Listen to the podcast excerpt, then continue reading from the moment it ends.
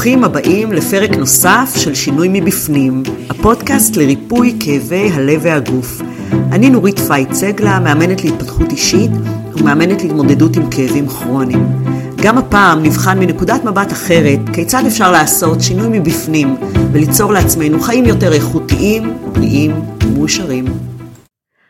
היו בחיי תקופות שלא ידעתי להגיד לא. ואם העזתי להגיד לא, הרגשתי אכולת רגשי אשם ומתנצלת. התביישתי להגיד שלא מתאים לי. התביישתי להגיד שלא מתחשק לי, כי פחדתי מה יקרה אם אני אגיד לא. חששתי שאם אני אגיד לא, אז לא יעריכו אותי מספיק, ולא יאהבו אותי. אז אמרתי בעיקר כן, הייתי אדם מרצה, אני מודה.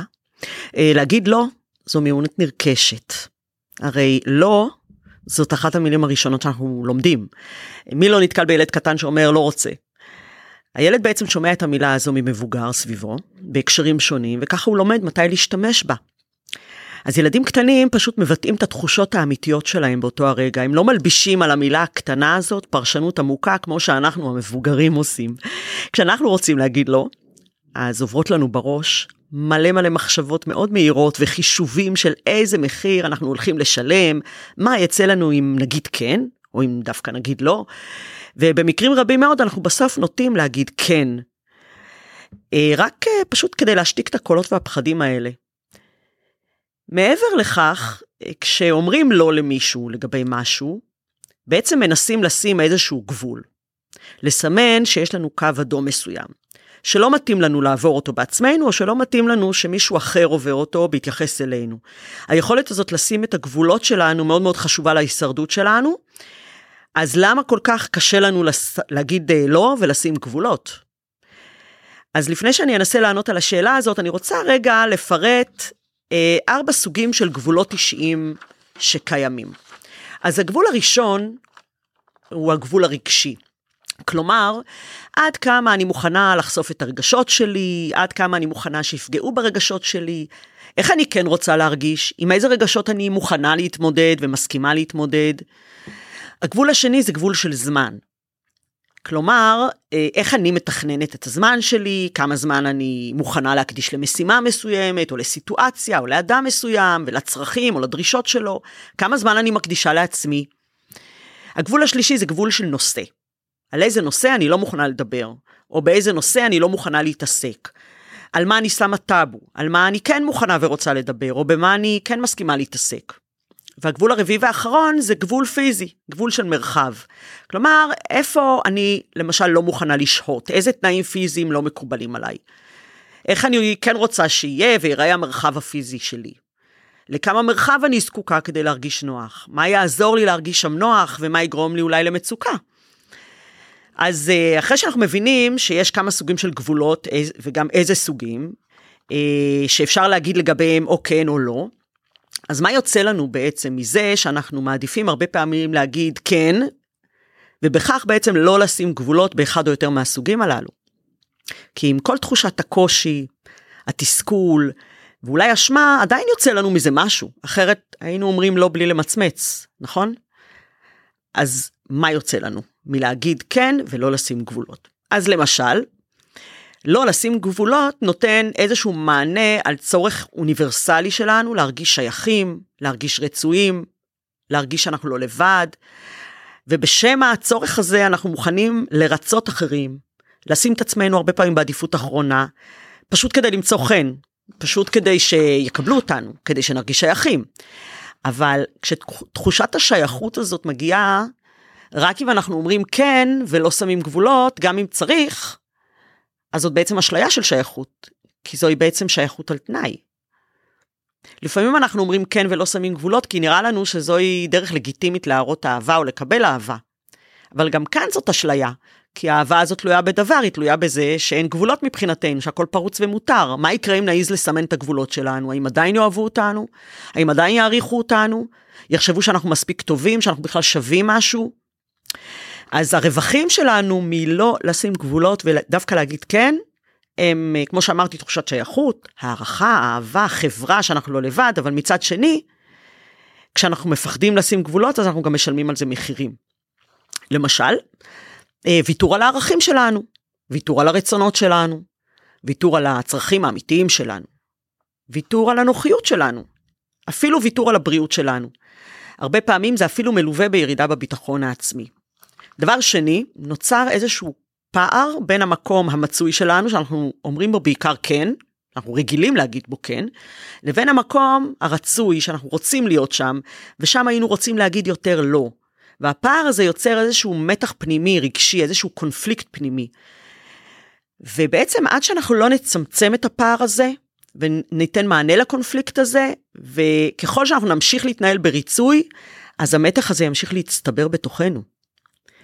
וככל שנתעלם מהמתח ונמשיך להדחיק את הרגשות שיוצרים אותו, למשל רגשות של אשמה או כעס או תסכול, אז בסופו של דבר, המתח החבוי הזה עלול לייצר תסמין גופני, כדי להגן עלינו מהרגשות הקשים הללו. כן, זה אולי נשמע מוזר, אבל ככה המוח שלנו עובד. המוח שלנו אה, מבין מתוך תחושת המתח המתמשכת הזאת, שאנחנו כנראה באיזושהי סכנה, אחרת למה נהיה במתח? והתגובה של המוח למצ... למצבים של, סק... של מתח, אה, מצבים מתמשכים כאלה, היא בעצם לייצר תסמינים גופניים לא נעימים.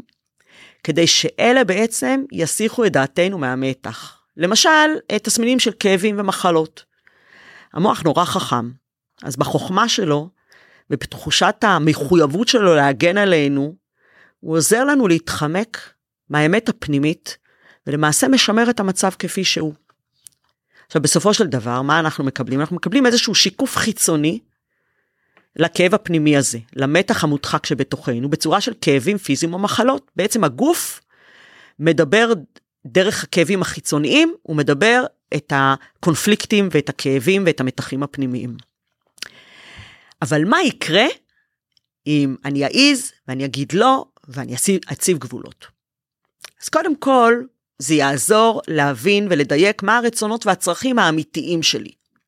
וגם להבחין בינם לבין אלה של אחרים. זה יאפשר לי להתחבר לעצמי, להרגיש יותר נוח בתוך האור של עצמי. זה יאפשר לי לחיות בהתאם לערכים שחשובים לי. זה יאפשר לי לשים את עצמי סוף סוף בפרונט בלי להתנצל. זה גם יאפשר לי לראות איפה אני שייכת ואהובה בלי תנאים מקדימים. אז ככל שאני אתרגל ככה את האמירה הזאת של הלא, אז אני גם יותר ויותר אדייק בעצם את הגבולות שלי, ואני אלמד על עצמי עד כמה אני מוכנה להתגמש איתם, תלוי באיזו סיטואציה, ו, ולעשות את כל זה גם מבלי ליפול בעצם למקום של ריצוי. היכולת להגיד לא, גם uh, תשפר את המצב הבריאותי שלי, כי לפעמים הצבת גבולות זה בעצם מה שנדרש כדי להשתחרר מאותם תסמינים פיזיים שסיפרתי מקודם, תסמינים לא נעימים, כמו כאבים ומחלות שהמוח מייצר כדי להגן עליי כביכול מסכנה. הוא חושב שאני בסכנה כי אני במתח. אבל ברגע שהגבולות ברורים לי, אני יותר בתחושת ודאות. תחושת ודאות מרגיעה לחץ וחרדה. וכשאני רגועה, גם המוח נרגע. והוא משחרר את הצורך הזה בייצור של תסמינים גופניים. אז בסופו של דבר, היכולת והאומץ לשים גבולות מעבירה מסר ברור לא רק למוח שלי, אלא גם לסביבה וגם לעצמי, מסר של ביטחון והחלטיות. עכשיו היכולת הזאת לבחור מתי להגיד כן ומתי להגיד לא, גם מול אחרים וגם מול עצמנו, משפרת את הגמישות המחשבתית שלנו, את היכולת לקבל החלטות. הידיעה שיש לנו גבולות עוזרת לנו לגדל עמוד שדרה פנימי, חוסן פנימי, מעלה את הביטחון העצמי ואת הערכה העצמית. אנחנו בעצם מבינים שהשליטה בחיינו לא תלויה בגורמים חיצוניים. והרצונות או הדרישות של הגורמים החיצוניים הללו. והיא לא תלויה ברמת הריצוי שלנו את הגורמים האלה. השליטה בעצם בידיים שלנו, אנחנו מחליטים על עצמנו. ואיזה תחושת חופש? זו, ממש. אז לסיום אני רוצה להזמין אתכם לחשוב כמה אנרגיה אתם משקיעים דווקא כשאתם אומרים כן לכל דבר. כשאתם עסוקים נונסטופ בלרצות אחרים. כמה אנרגיה פיזית, מנטלית ורגשית אתם משקיעים בהדחקת המתח והתעלמות מהפער הפנימי הזה, מהקונפליקט הפנימי שצועק בתוככם. תחשבו גם כמה גבולות אישיים מארבעת סוג, הסוגים של הגבולות שפירטתי מקודם, כמה גבולות אישיים פרוצים אצלכם בחיים. גבולות שנוגעים, כמו שאמרתי, לרגשות שלכם, לזמן שלכם, לתכנים שממלאים את החיים שלכם ולמרחב שאתם חיים בו.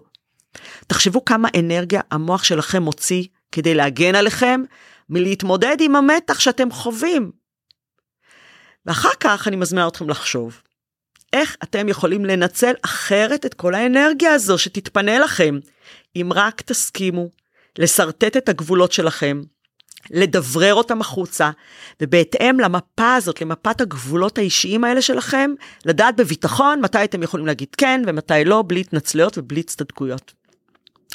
אני אשמח לשמוע מכם אה, מה דעתכם על הנושא הזה, ובינתיים עד כאן, אני מודה לכם שהאזנתם, הפרק הזה הוקלט באולפן ההקלטות של בית אריאלה, ואם אהבתם את הפרק והפודקאסט נשמע לכם מעניין, אז אל תשכחו להירשם לפודקאסט דרך אה, האפליקציית הפודקאסטים שמועדפת עליכם, תקבלו עדכון על כל פרק חדש שעולה, וכמובן אתם מוזמנים גם להמשיך ולעקוב אחריי דרך הלינקים הנוספים שתמצאו בתיאור של הפרק.